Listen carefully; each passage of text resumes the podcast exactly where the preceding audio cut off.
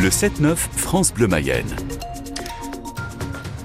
Et une personne est morte dans l'incendie d'une maison cette nuit dans le Nord Mayenne. Le drame a eu lieu à Saint-Calais du désert, près de Préampaille, Saint-Sanson. Les pompiers ont été alertés vers 3h30. Une trentaine de secours est sur place. Leur intervention est toujours en cours. C'est une première en 2024. Un accord a été trouvé entre Lactalis et la majorité des éleveurs qui lui livrent du lait. Le géant mayennais du secteur et Lunel, qui représente 5200 exploitations, se sont entendus après plus d'un mois de médiation sur un prix de 425 euros la tonne pour le premier trimestre, soit 2 centimes de plus par litre que la proposition de l'entreprise au mois de janvier. Le lait de qualité supérieure sera payé 440 euros les 1000 litres, de quoi ouvrir de nouvelles négociations plus apaisées pour Johan Serrault, le président de l'UNEL. On a un accord, donc déjà c'est un événement depuis le début de l'année puisque depuis début janvier le prix nous était imposé par le groupe Lactalis. Là on a trouvé un accord euh, entre Lactalis et l'UNEL, donc c'est déjà un, un changement d'état d'esprit qu'il faut noter et qui est important, puisque là, on reprend des discussions euh, concrètes euh, qui avancent et qui aboutissent euh, dans un premier temps sur un accord sur le prix du premier trimestre, et puis surtout qui permettent d'apaiser les tensions et, et de continuer plus sereinement la médiation qui est en cours. On a besoin euh, d'un peu de calme pour pouvoir continuer ces, des discussions euh, concrètes euh, lors de la médiation. Et cette médiation, elle est là pour travailler notamment sur la formule de prix et les indicateurs qui la composent. Et une conclusion de cette médiation sera importante pour donner de la visibilité à long terme aux producteurs. 60% du lait transformé en France par Lactalis est produit par des éleveurs de Lunel. Détail à lire sur francebleu.fr. Cet accord laisse augurer une fin de salon de l'agriculture plus calme pour Lactalis. Le stand de l'entreprise a été plusieurs fois le théâtre de manifestations depuis une semaine, porte de Versailles à Paris. Ce matin, c'est la tête de liste Renaissance aux européennes Valérie Ayé qui déambulera dans les allées du salon après son premier déplacement de campagne hier en Mayenne à Chémeray-le-Roi à une vingtaine de kilomètres de son village d'origine Saint-Denis d'Anjou. L'actuel eurodéputé a visité une exploitation laitière bio, Chloé Martin. Valérie Ayé le dit elle-même, si elle a choisi la Mayenne, c'est pour démontrer mon ancrage local. Je crois euh, que c'est l'une de mes spécificités par rapport à beaucoup de mes concurrents. Elle-même est fille et petite fille d'agriculteur et pendant les deux heures de visite des étables à la salle de traite, Valérie Ayé écoute, prend le pouls des éleveurs laitiers mayennais. On nous rabâche euh, le pouvoir d'achat, les prix bas, mais en fait les prix bas, euh, nous quelque part ça nous dévalorise notre travail quoi, nous en tant qu'agriculteurs.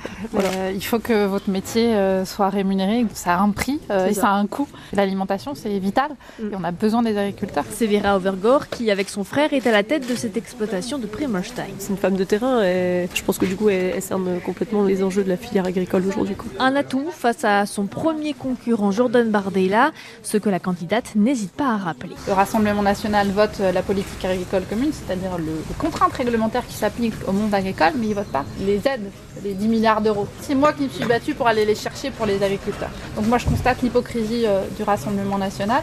Et euh, on va mettre à profit cette campagne pour le rappeler euh, à nos agriculteurs en l'occurrence. Des agriculteurs que Valérie Ayé continuera de séduire aujourd'hui avec un déplacement au Salon de l'Agriculture. Reportage à retrouver en image sur l'appli ici. Plusieurs permanences vont ouvrir mardi en Mayenne pour venir en aide aux agriculteurs à Laval, Mayenne et Château-Gondier sur Mayenne.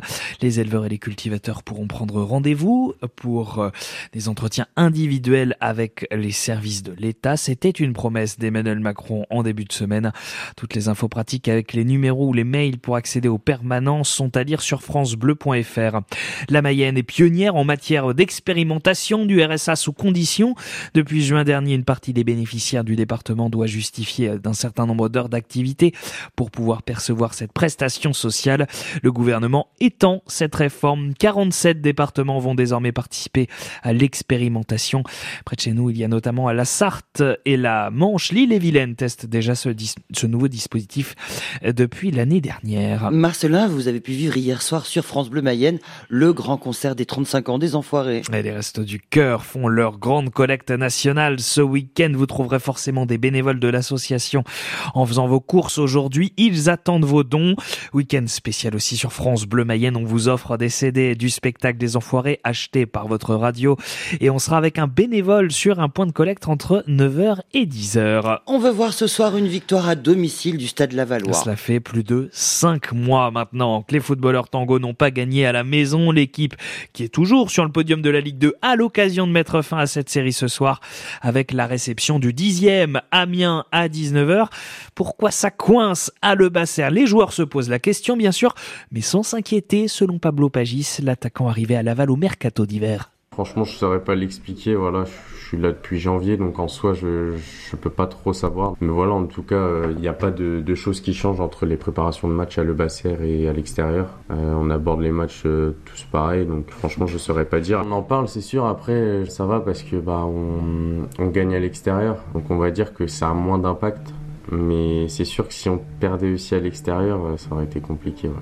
Je pense qu'à Le Basser, on a aussi l'appui du public qui est important et il faut réussir à s'appuyer dessus. J'espère qu'il y aura une bonne ambiance parce qu'on en aura besoin.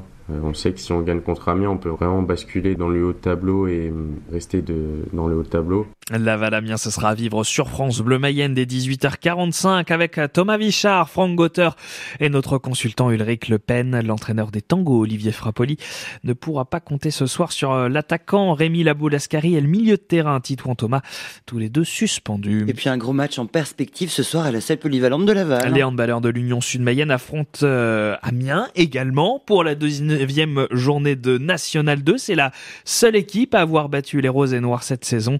Coup d'envoi à 20h pour les leaders du championnat. Les basketteurs de l'US Laval sont eux plus en difficulté. Ils sont à 3 points du premier relégable en National 2. Déplacement pour les joueurs mayennais à Gravenchon en Seine-Maritime, le troisième au classement.